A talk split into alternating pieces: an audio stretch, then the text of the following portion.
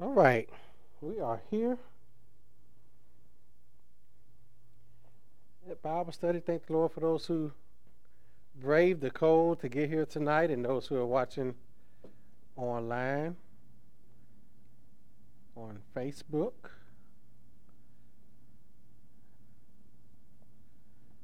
Let me share this right quick on my page.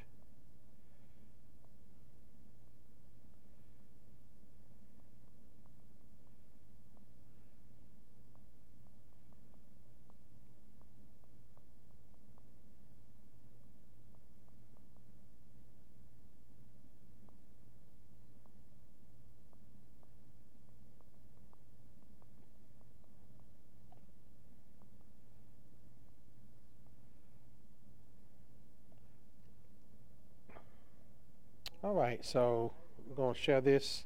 I always share it on my Facebook page to make sure any, any of my Facebook friends uh, are able to see it, those who scroll, scroll across it and maybe want to look at it.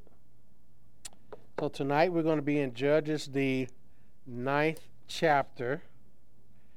This is a long chapter. Um, the main character in this chapter is uh, Abimelech, and we're going to Uh, see who uh, he is. For one, he's the son of uh, Gideon, and Gideon's name in this chapter is uh, Jeru- Jerubbaal, and that was the name that was given to him in, in the eighth uh, chapter. So it's the same same person, but Abimelech is the son of Gideon. You know, we just read about Gideon in the last two chapters, how he helped lead Israel. God used him to help defeat um, the Midianites. And so now he is dead. And his son Abimelech uh, assumes power and does some very uh, wicked things for which he is going to be judged. So let's pray as we get ready to go into this text. Father, we thank you for your word. We thank you for this Bible study tonight. We thank you for blessing us to uh, be here, to study your word together, to learn more about you, your character, your nature, uh, your person, who you are, Lord, and what you have done. Father, I pray that you send the Spirit to help me to teach this text well and teach to your glory. Lord, I pray that you send the Spirit to illuminate the truths that we will hear uh, tonight. Lord, enrich us, encourage us, refresh us by your word. In Christ's name, amen. So again, this chapter deals with the uh, details of the attempt of Abimelech, who was one of Gideon's sons, to take his father's place of authority. Now, Abimelech is Gideon's son by a concubine uh, from Shechem. And this suggests that he had a lower status than Gideon's, uh, in Gideon's clan than his other sons did. So, you know, the fact that he was born from a concubine, this is in uh, Judges eight, verses thirty through thirty-one. Where it says, Gideon had seventy sons who were his own offspring, for he had many wives. And his concubine, who was in Shechem, also bore him a son whose name was Abimelech. So you can see in that those two verses that Abimelech was almost born out of order, so to speak. So Gideon was almost like a black sheep uh, type.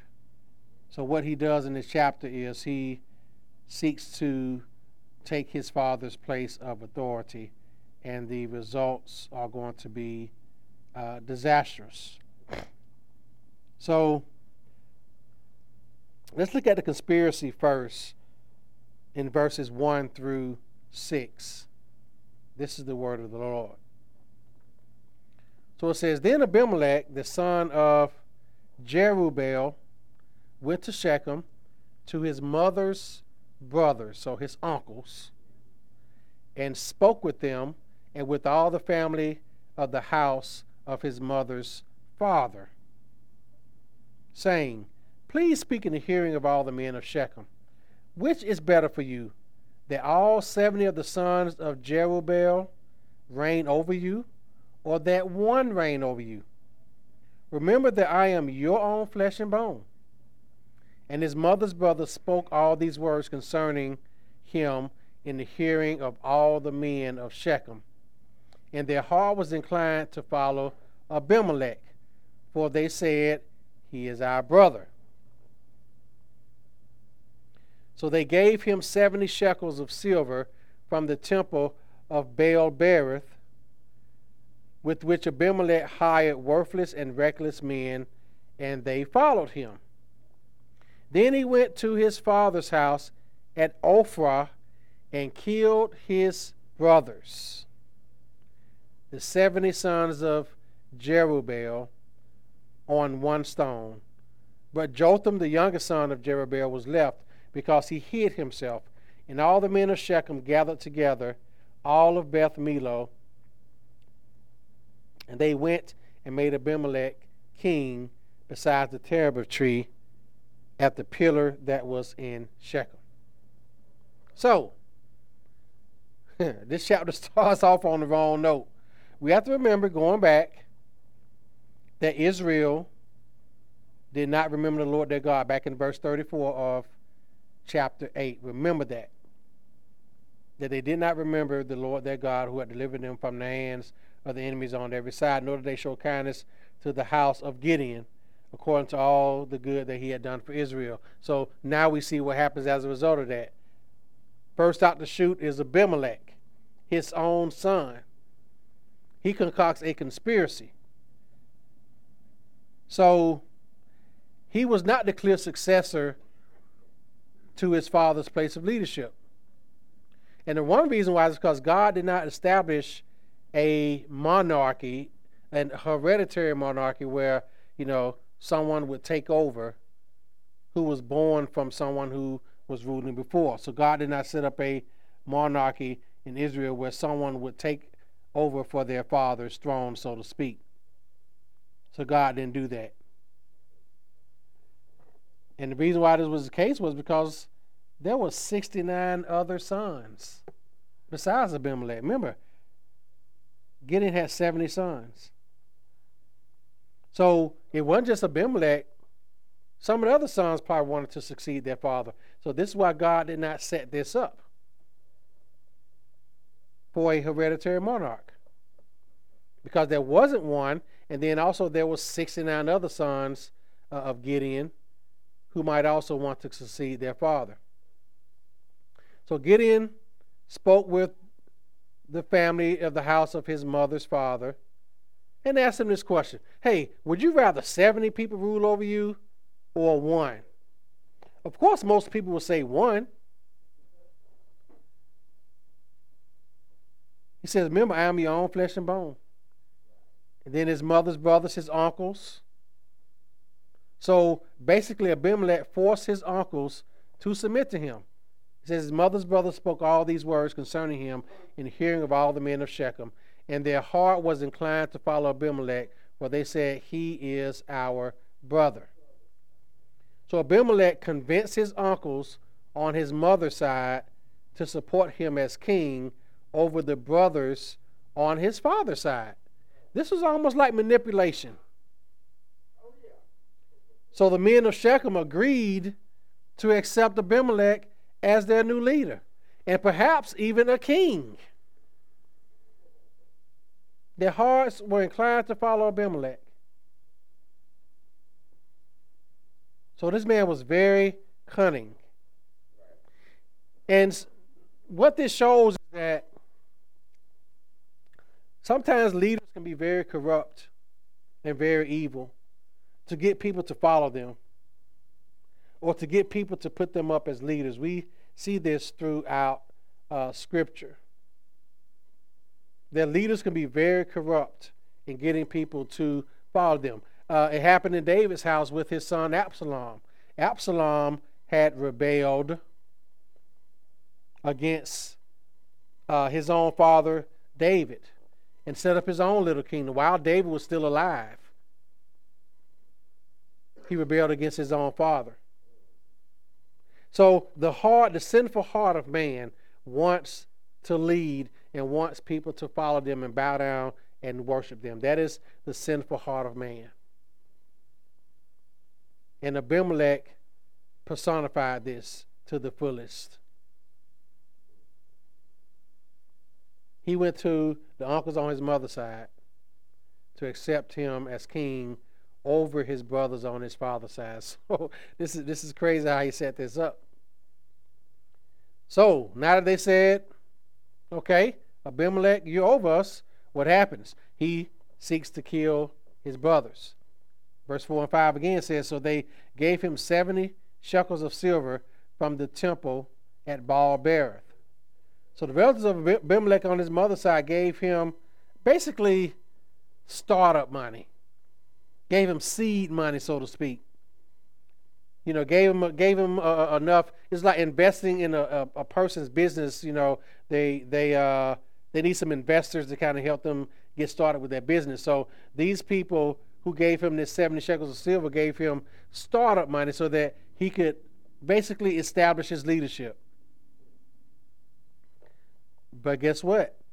He did use this to establish his leadership, but it was in the most sinister of ways. It was in a way that they never imagined. What did he do with that money? Instead of establishing, he established his kingdom, all right. But look at how he did. It says he did what? He hired worthless and reckless men, basically thugs. He hired thugs to kill his own brothers. He made sure that there would be no one to challenge his leadership. This is what a dictator does. In all of human history, dictators kill everyone who they perceive to be a threat to their leadership. That's what a dictator does. So Abimelech wasn't a kind ruler. No, he was a dictator. He wanted to subdue all his enemies so he could rule unchallenged. Without challenge, nobody in his way. And evil dictators will sacrifice even their own family members. Even their own family members. That challenge them, that question them. Their closest allies and their closest friends. That's how Stalin rose to power. That's what Joseph Stalin did in Russia. That's what Adolf Hitler did. That's what Benito Mussolini did in uh, Italy. That's what Pol Pot did in Cambodia. All these infamous dictators in world history, um, even even now, uh, what's his name in Russia? Um, the uh, uh, the ruler of Russia, Putin, Vladimir Putin. Same thing. They're called autocrats. They are in total self-control of their nations or their kingdom, so to speak, and they kill everyone around them who dares oppose them. This is not the heart of Christ. Christ defeats his enemies. But the thing, the difference between Abimelech and Christ, Abimelech is an evil ruler.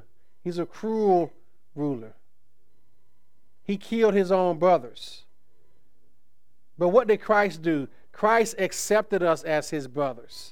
Christ is our elder brother. Christ accepted us into his kingdom to be co-heirs with him. Christ is not a selfish ruler. He's not a selfish king. He's not a selfish Lord. Christ shares all that he has with his children.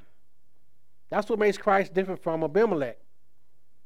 Abimelech is an evil ruler. Christ is a gracious and, and loving king, a compassionate king, a king who welcomes people into his kingdom, those who uh, bow the knee to him. Abimelech, on the other hand, is an example of the Antichrist. That means the other type, the against Christ. They, they want total rule. They want to kill all their enemies. So Abimelech killed seventy of his brothers. with the support of his relatives on his mother's side. He killed his brothers, the seventy sons of Jerubbaal. And the men of Shechem supported this because they said it was good for them. And so what happens? The men of Shechem make Abimelech their king. So it says here, all the men of Shechem gathered together, all of Beth Millo, and they went and made Abimelech king beside the terebinth tree at the pillar that was in Shechem. It's hard to tell which one was worse. Abimelech, who did the murdering, or the men of Shechem, who approved of it. Yep, one is just bad as the other. Six, six and a half a dozen. This was an ungodly leader given to an ungodly people. That's what we see here. They first rejected God's leadership over the nation and then embraced a cruel and brutal man. And that's what they did. They rejected God's leadership. They rejected it. Again, back at verse thirty-four, chapter eight. They did not remember the Lord. This is what happens when you forget God. When you forget God, you want anybody to rule over you. It doesn't matter. It doesn't matter. So, ungodly leader given to ungodly people. This is almost a type of judgment. Sometimes you get the leaders you deserve. Sometimes God gives us the leaders that we deserve. When we rebel against him, when we reject him being over us, guess what? He's going to give us leaders, but it's not the ones that we deserve. Just like we read about this uh, in First Samuel about concerning Solomon. Solomon was not supposed to be the king of Israel, but the people, not Solomon, but Saul. Israel wanted Saul to be leader, and God told the prophet Samuel, they're not rejecting you. Don't be dismayed, Samuel. They're not rejecting you. They're rejecting me. But he's, uh, God told him to tell them that he was going to anoint this Saul as king, but tell them what's going to happen. And whatever was going to happen was going to be good. That's what he was telling them. So, in essence, God gave Israel the leader that they deserved. And so now, Jotham, the brother who escaped, issues a warning in the form of a parable. This is verses seven through fifteen. It says, now when they told Jotham, he went and stood on top of Mount Gerizim and lifted his voice and cried out. And he said to them, this is the parable of the trees. Listen to me, you men of Shechem, that God may listen to you. The trees once went forth to anoint a king over them, and they said to the olive tree, reign over us. But the olive tree said to them, shall I cease giving my oil, with which they honor God and men, and go to sway over trees? Then the tree said to the fig tree, you come and reign over us. But the fig tree said to them, shall I cease my sweetness and my good fruit, and go sway over trees? Then the tree said to the vine, you come and reign over us. But the vine said to them, shall I cease my new wine, which cheers both God and men, and go to sway over trees? Then all the trees said to the bramble, you come and reign over us. And the bramble said to the trees, if in truth you anoint me as king over you, then come and take shelter in my shade. Excuse me, but if not, let fire come out of the bramble and devour the cedars of Lebanon.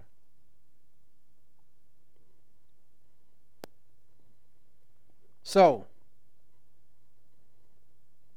this parable here, remember, Jotham was the only son of Gideon that escaped the massacre uh, by the stone. Uh, you see that back in verse five. So what he was doing was telling a parable to rebuke the men of Shechem for their choice of Abimelech as king. So this parable was a rebuke. And he made it from the Mount of Gerizim. And this was the mountain which Israel heard the blessings that God pronounced upon the obedient about one hundred fifty years before. That's found in Deuteronomy eighteen. I'm sorry, Deuteronomy eleven and twenty-nine. Now it shall be when the Lord your God has brought you into the land which you go to possess, that you shall put the blessing on Mount Gerizim and the curse on Mount Ebal. Deuteronomy twenty-seven and twelve. These shall stand on Mount Gerizim to bless the people when you have crossed over the Jordan. Simeon, Levi, Judah, Issachar, Joseph, and Benjamin. So in other words, Mount Gerizim was where Israel heard the blessings. But now Jotham is warning them from this mountain. So in this parable, to explain it here, the worthy trees were the olive, the fig, and the vine. They didn't want to be king. Because look at what each of them said. Shall I, uh, what did the olive tree say in, in verse nine? Um, shall I cease giving my oil? The fig tree, shall I cease my sweetness? The vine, should I cease my new wine? So these were the worthy trees. They did not want to be king. But the bramble, which was the unworthy tree, agreed to be king. A bramble was basically like a thorny bush. Yes, a bush with thorns in it. So it wasn't it wasn't lovely. It was all prickly and and sticky in, in a bad way. Brings pain. Think about what a a, a, a sticker briar, as we call them. You know, like a sticker briar bush. It hurts. It's, it's painful. It stings you. It, it, it doesn't bring forth anything good. It just it just hurts you. So that was the bramble tree. So the bramble agreed to be king. So what was the promise of the bramble? Take shelter in my shade. And that was that was intended to be ironic, because the bramble was a low, thorny bush, and it offered shade to no one, especially to the trees, because brambles were bushes. Bushes don't provide shade. So that's the irony of it. They wasn't going to provide relief like the other trees would. Yep. It's going to be a painful rule. So this was talking about Abimelech. Abimelech was the unworthy to be king. That's what Jotham was saying. So it said, let fire. This is what the bramble said. In truth, if you anoint me as king over you, then come and take shelter in my shade. But if not, let fire come out of the bramble and devour the cedars of Lebanon. So the bramble had warned that he would be an oppressive ruler and destroy anyone who disagreed with him. That's why he said, if in truth you anoint me as king over you, then come and take shelter. But if not, so if you disagree. One test of the character of a man is to see how he treats those who disagree with him. That's the test of the character of a man or a woman or a leader. One test of the character of a man, of a person, is to see how he treats those who disagree with him. How do you treat people who disagree with you? If his only desire is to destroy those who disagree with him, then they're like the bramble.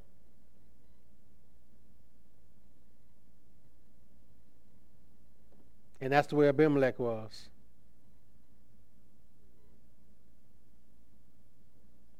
Now, one commentator said the, the condensed moral of the whole parable is this: weak, worthless, and wicked men will ever be foremost to thrust themselves into power, and in the end to bring ruin upon themselves and all the unhappy people over whom they preside. The people who want power the most are those who are weak, worthless, and wicked. It's like that in false churches. False preachers, they want all the power. They want everyone to bow down to them. They want everyone to address them correctly. They want no one to cross them or disagree with them. If they do, they're going to preach about you in a sermon, may even call your name, or post post some subliminal thing on Facebook about people challenging their authority or questioning their authority. They will plow you over. Why? Because they're weak, because they're worthless, and because they're wicked. And all they care about is power. All they care about is people bowing down to them. That's how false leaders are. But our Savior is not like that. Our Savior is humble. Our Savior is meek and lowly, yet powerful and loving. Christ is different. Christ is better than these leaders. Christ is not weak.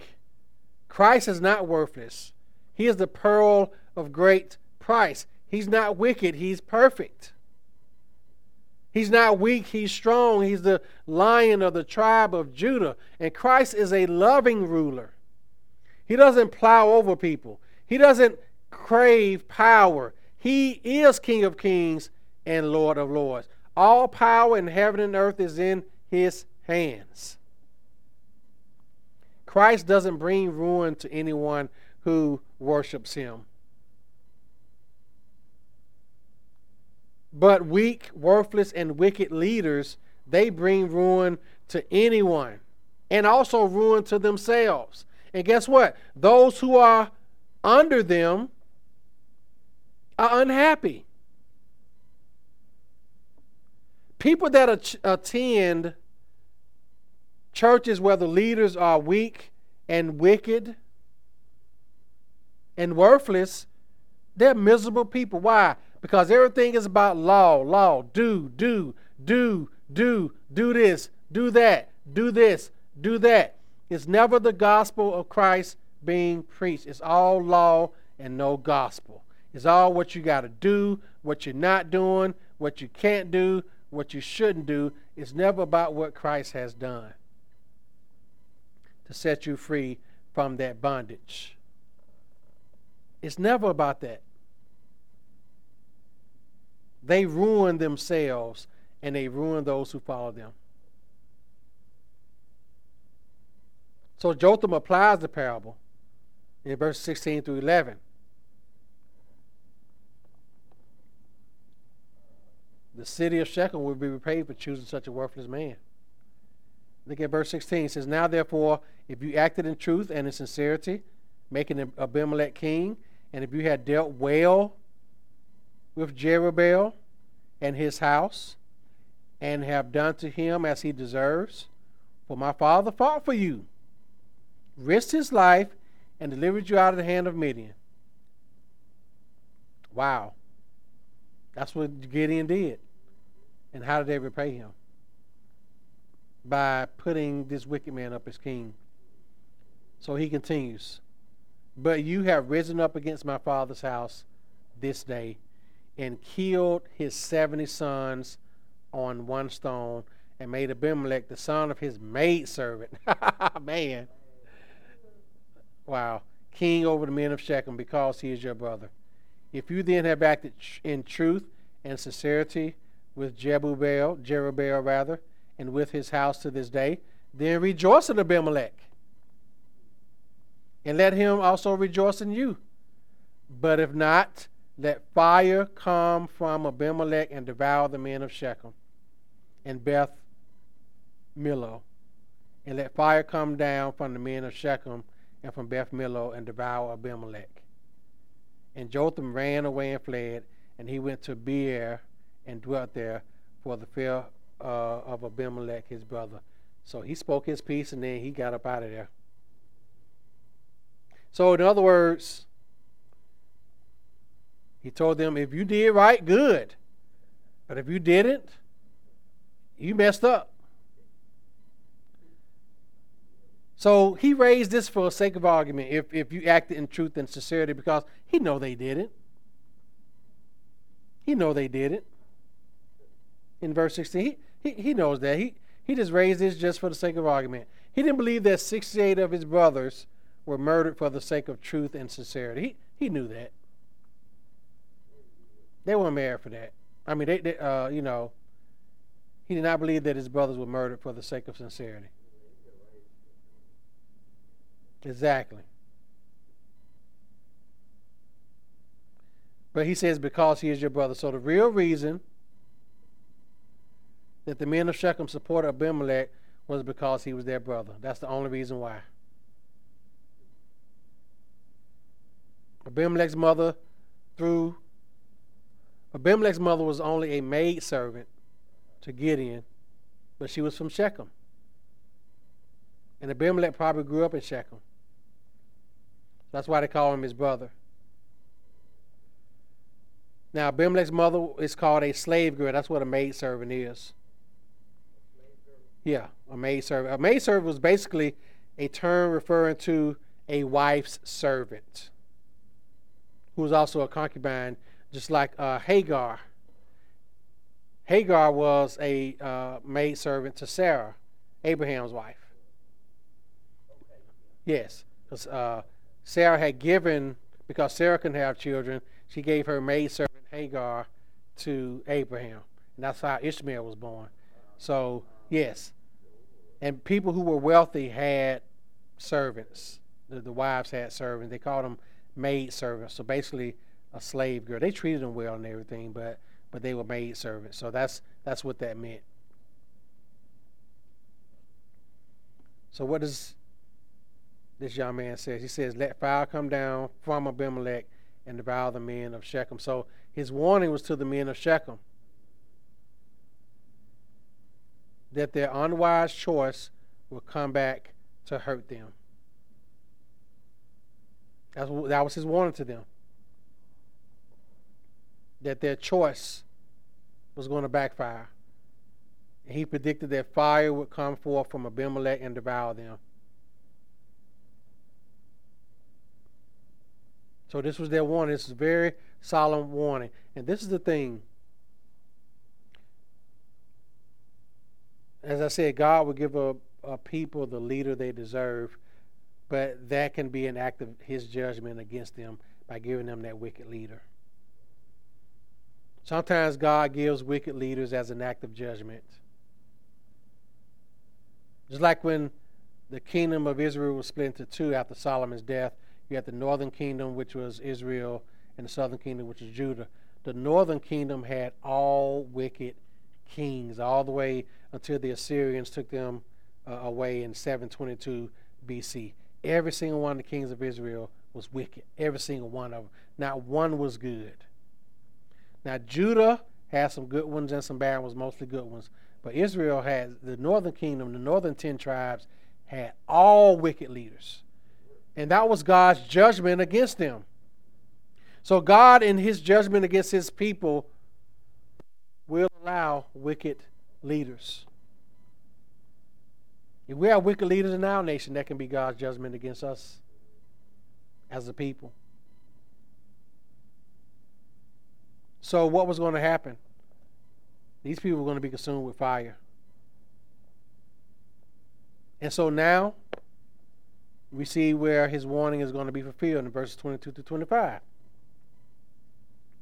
After Abimelech had reigned over Israel three years, God sent a spirit of ill will between Abimelech and the men of Shechem. Now remember now, the men of Shechem wanted him to be what? King and rule over them. But what does God do? God did this. God sent in spirit of ill will between Abimelech and the men of Shechem. And the men of Shechem dealt treacherously with Abimelech, that the crime done to the seventy sons of Jerubbaal might be settled and their blood be laid on Abimelech, their brother, who killed them, and on the men of Shechem who aided him in killing of his brothers. And the men of Shechem set men in ambush against him on the tops of the mountains, and they robbed all who passed by them along the way, and it was told to, uh, to Abimelech. So let's look at that section. So, everything seemed to be fine between the men of Shechem and Abimelech for three years. Everything seemed to be okay. But now, in judgment, what does God do? He removed the peace that was between them and sent a spirit of ill will. He said the spirit of ill will. And remember, Abimelech was more like a tyrant than a king. And all tyrants, tyrants never like retire in peace. They never retire in peace. Tyrants and dictators never retire. Someone is always after them. It's not a it's not a peaceful existence. Even though they may kill all the enemies around around them, guess what? They still don't live a peaceful existence. And we see this with Abimelech. Yeah, he had peace for about three years, but uh, that was it. It was a short-lived rule, and his kingdom wasn't big. His kingdom was very small. Verse forty-one talks about what's under his jur- jurisdiction. He dwelt there uh, Arumah and Zebul and Shechem and Beth Millo. That's that was the extent of his kingdom. It was very small. So what God did was He gave the devil commission to enter into the work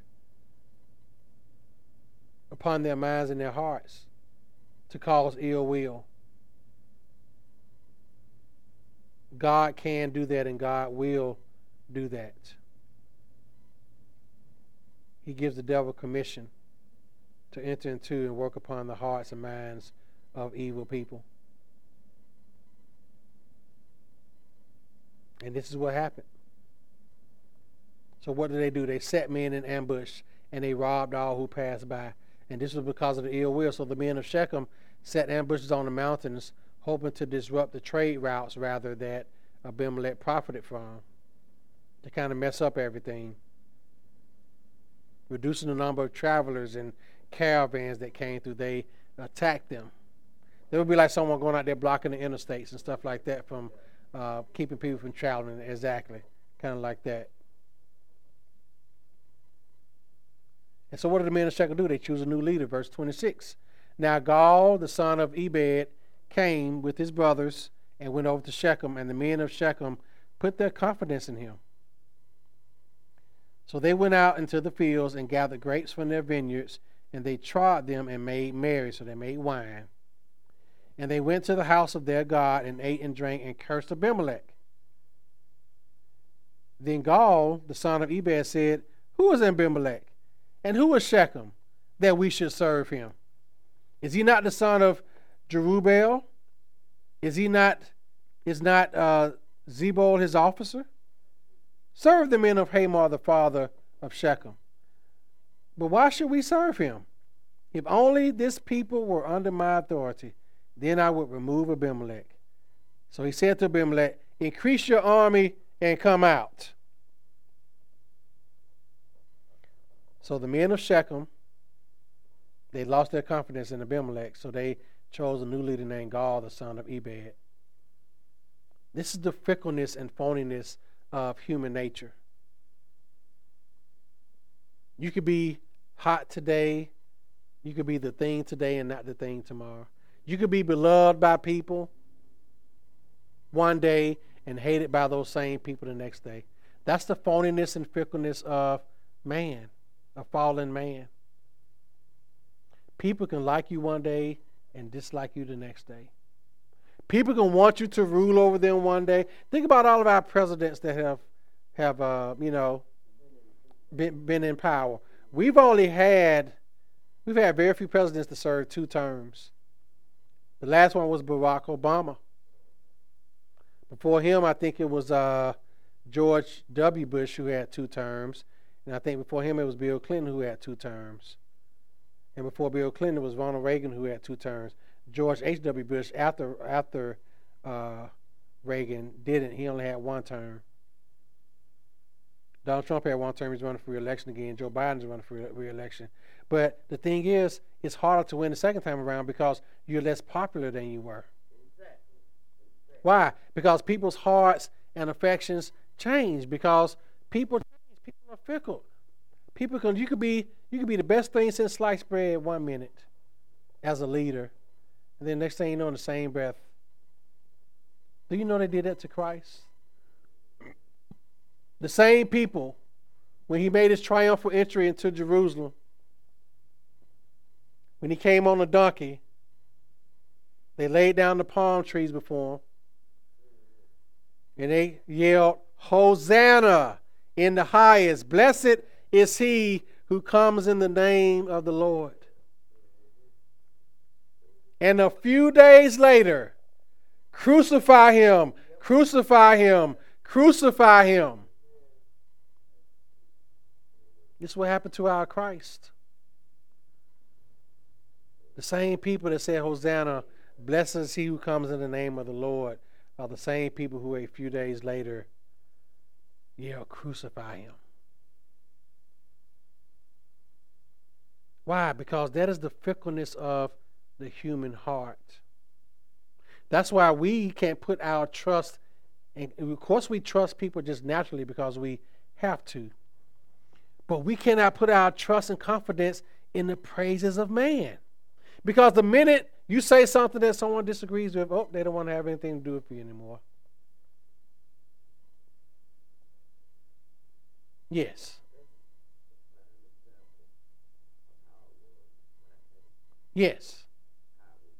Yes. Yep. People who do that. They're, they're, they're fake, they're fickle, they're phony.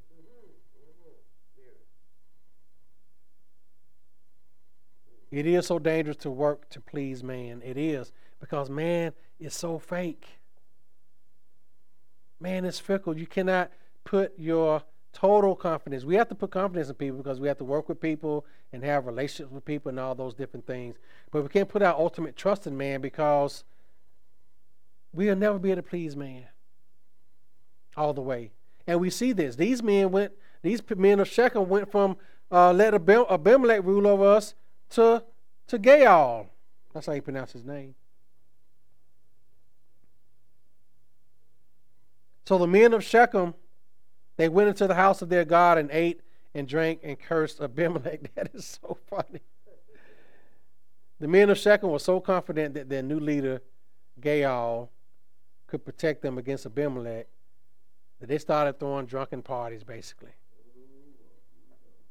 And they openly cursed Abimelech, basically challenging him to a fight, saying, "Increase your army and come out." In other words, get all your boys together and come on out here and get some of this smoke. That's how we say it in our vernacular. Now when Zebul, the ruler of the city, heard the words of Gaal, the son of Ebed, his anger was aroused. And he sent messengers to Abimelech secretly, saying, "Take note." Like, hey man, guess what? Gaal, the son of Ebed, and his brothers have come to Shechem, and here they are, fortifying the city against you. Now therefore, get up by night, you and the people who are with you, and lie in wait in the field. And it shall be as soon as the sun is up in the morning, that you shall drive, that you shall rather rise early and rush upon the city. And when he and the people who are with him come out against you, you may then do to them as you find opportunity. So Zebul was basically like the city manager on behalf of Abimelech, because he ruled in the city. And he told Abimelech all the plans that Gaal uh, and his rebellion uh, had in store. So he advised Abimelech to come and destroy the city, and attack it rather. So he told him to do a surprise attack by doing what? Rising early. Remember now, they didn't have lights and street lights and all that back then. So when the army assembled in, in the, you know, dawn, you know, pre-dawn hours, you wouldn't be able to see them that much unless they had the little torches or whatever with them. But you could easily do a sneak attack back then because they didn't have lights everywhere where you could see them. So man, what happens? Abimelech defeats this rebellion. So look at verse thirty-four. So Abimelech and all the people who were with him rose by night and lay in wait against Shechem in four companies. When Gaal the son of Ebed went out and stood in the entrance of the city gate, Abimelech and the people who were with him rose from lying in wait.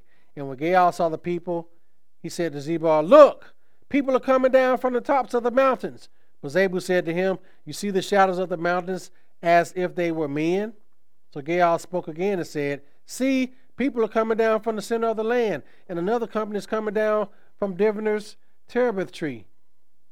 Then Zebul said to him, "Where indeed is your mouth now?" With which you said, "Who is Abimelech that we should serve him?" Like, what you guys say now? That's funny. Man, God writes the best stories. Are not these people whom you despise? Go out, if you will, and fight them now. In other words, you were talking all that, you're talking all that stuff like you didn't like them. Guess what? Let's get out there and fight them now. You told Abimelech to get all your, you know, get all your men together, and, and, and you know, but guess what? Now he's called your bluff. So Gaal went out leading the men of Shechem and fought with Abimelech, and Abimelech chased him and fled down, and fled from him rather, and many fell wounded to the very entrance of the gate. Then Abimelech dwelt at Arumah, and Zebul drove out Gaal and his brother, so they would not dwell in Shechem. This is something. So Zebul, he basically had deceived Gaal by allowing Abimelech's troops to take position when he said, "You see the shadows of the mountains as if they were men," because those were men coming down the mountains. But uh, Gaal told him that, I'm sorry, Zebul told Gaal that Uh, those are not men. Those are shadows of the mountain. Remember, they, they couldn't see that good. Exactly. Yep. So Abimelech and his soldiers drove out Gaal and the, me, and the men. That is so funny. So Gaal was was was uh, proud. He was arrogant against Abimelech. And Gaal probably wasn't prepared for this siege. So he had to leave the city. He wrote a he wrote a uh, a check that he couldn't cash. Yep, sold them wolf tickets. There we go. And it's not over. So you see how bad all this is getting, and this is, this shows what happens when you forget God. But it continues, verse forty-two.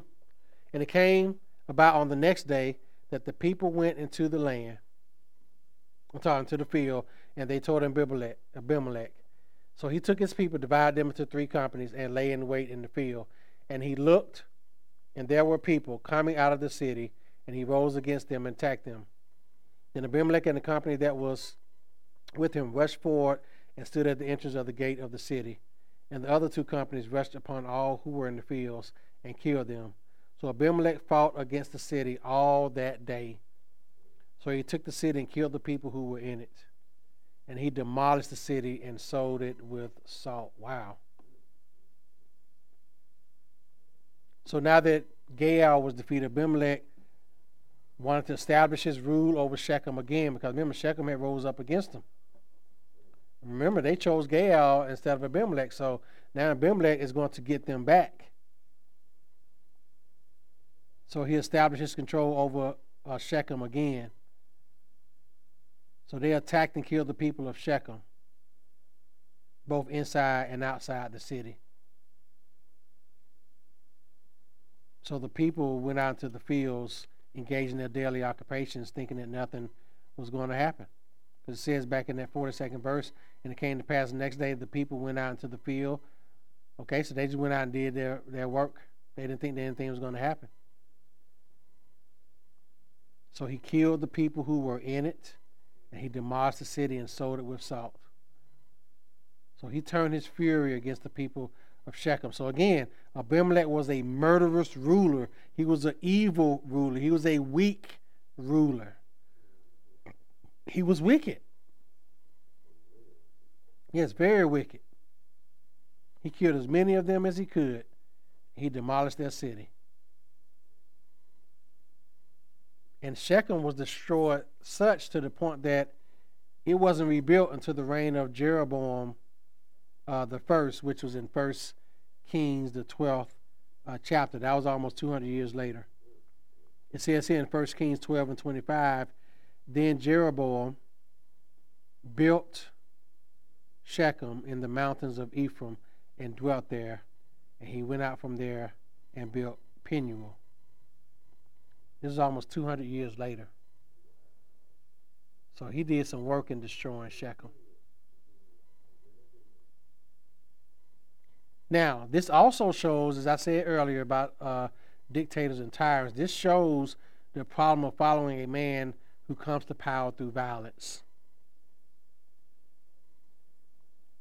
Because it's only a matter of time that the same violence is going to be turned against those who helped them come to power.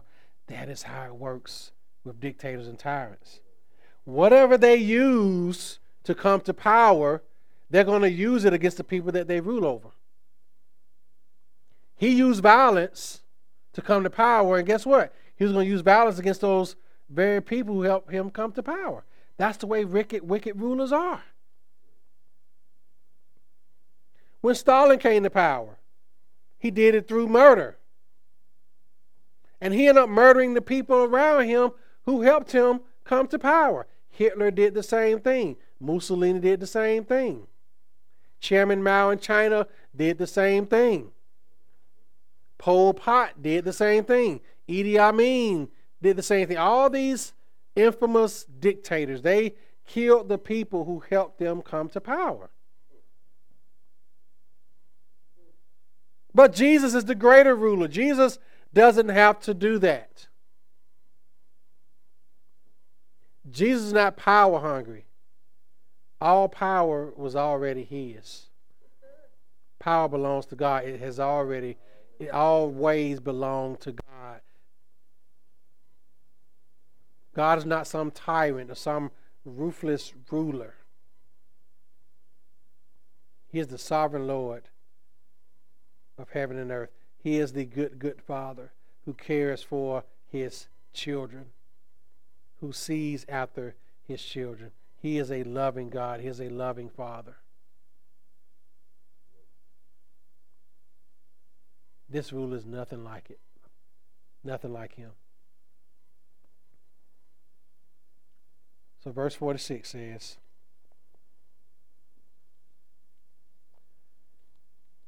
now when all the men of the tower of Shechem had heard that, they entered the stronghold of the temple of the god Baal-berith. And it was told Abimelech that all the men of the tower of Shechem were gathered together. Then Abimelech went up from Mount Zalmon, he and all the people who were with him. And Abimelech took an axe in his hand and cut down a bough from the trees and took it and laid it on his shoulder. Then he said to the people who were with him, what you have seen me do, make haste and do as I have done. So each of the people likewise cut down his own bough and followed Abimelech and put them against the stronghold and set the stronghold on fire above them, so that all the people of the tower of Shechem died, about a thousand men and women. Man.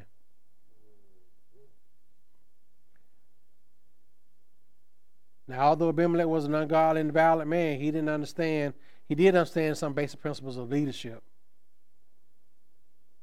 He did understand the importance of leading by example, because he says to his troops, do as I have done. So that was a good thing. So all the people of the Tower of Shechem died. Man, that's crazy. So Abimelech massacred the last survivors of the city of Shechem, because these people had fled up into the tower to escape. And guess what? This fulfilled the warning of Jotham earlier in this chapter in verses nineteen and twenty. Remember what Jotham said, verses nineteen and twenty? If then you have acted in truth and sincerity with Jerubbaal and with his house this day, then rejoice in Abimelech and let him uh, rejoice in you. But if not, let fire come down from Abimelech and devour the men of Shechem. And guess what happened? It came down and it devoured them, because they did not act in truth and sincerity with Abimelech. So they got what was coming to them. They got the leader they deserved.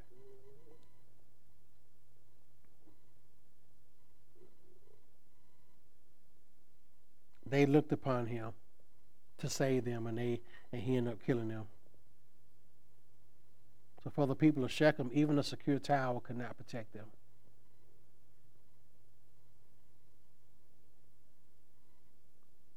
But I tell you this, there's a more secure tower than the Tower of Shechem. Proverbs eighteen and ten says this: the name of the Lord is a strong tower. The righteous run to it and are safe. Think about that. God is a strong tower. His name is a strong tower. This Tower of Shechem could not save those people, but the Lord is a strong tower. Psalm sixty-one and three says, you have been a shelter for me, a strong tower from the enemy. Christ is that tower that we can run to. And he saves us and helps us every time. So now we get down to the end of this chapter. Do you think Abimelech is going to get away with all this evil? No. God always avenges the wicked. Always. The wicked have their day coming. Look at what happens here. Verse fifty. Then Abimelech went to Thebes, and he encamped against Thebes and took it. But there was a strong tower in the city, and all the men and women and all the people of the city fled there and shut themselves. Then they went up to the top of the tower. So Abimelech came as far as the tower and fought against it. And he drew near the door of the tower to burn it with fire. But a certain woman dropped a millstone upon Abimelech's head and crushed his skull. Then he called quickly to the young man, his armor bearer, and said to him, draw your sword and kill me, lest men say of me, a woman killed him. So his young man thrust him through, and he died. And when the men of Israel saw that Abimelech was dead, they departed, every man to his place. So Abimelech thought that he was an expert at attacking towers, but not this time. A woman dropped a millstone. And it probably weighed five pounds or more. But it hit him in the head and knocked him out. So he told his his uh, his his uh, armor bearer to finish him off, basically. But he has to answer to God for his wicked actions.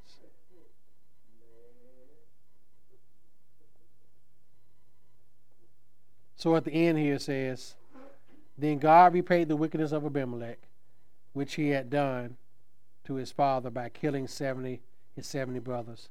And all the evil of the men of Shechem God returned on their own heads, and on them came the curse of Jotham, the son of Jerubbaal. We can be certain that God will repay wickedness, either in this life or the life to come. Always remember that. Often God finds a way to do it in this life and in the life to come. God will avenge wickedness. Don't think that the wicked will get away. Psalm thirty-seven is about that. Fret not yourselves because of evildoers, because they will soon be cut down like the grass and wither as the herb. God does take care of the wicked. Now, God had warned the men of Shechem through Jotham, but they rejected the warning of God, and they came to ruin. It says at the end, and then came on them the curse of Jotham, the son of Jerubbaal. And I want to leave with this thought. We should each consider if God is warning us about something in the present time. Because this story of Abimelech and of Shechem and Jotham shows us that there is real and terrible price to pay for rejecting God's warnings in Scripture. Those who don't turn to God and be saved, there's real, there's a real terrible price to pay for not receiving Christ, for rejecting the God who came to save you. There's a real and terrible price to pay, and you're going to pay it for eternity if you don't come to trust Christ as your Lord and Savior. If you don't repent, turn from your sinful ways, and lay yourselves on the mercy of God, something worse can happen to you. You're going to be eternally punished, where there's going to be conscious torment forever and ever and ever, where there will be weeping and gnashing of teeth, and there will be sorrow and crying and weeping. There will be no joy in hell. And hell is not going to be one big party like the world tries to say it is. No, it's not. It's going to be a place of sorrow, a place of weeping, a place of lament, a place of unbearable pain. Think about weeping and gnashing of teeth, where you're just going to be, there's so much pain. You're going to gnash your teeth in anger against the God that you rejected. Don't ignore the warnings of God, or a worse thing can happen to us. Let Abimelech's life and the life of these men of Shechem be an example to us. May the Lord bless our study tonight. Amen.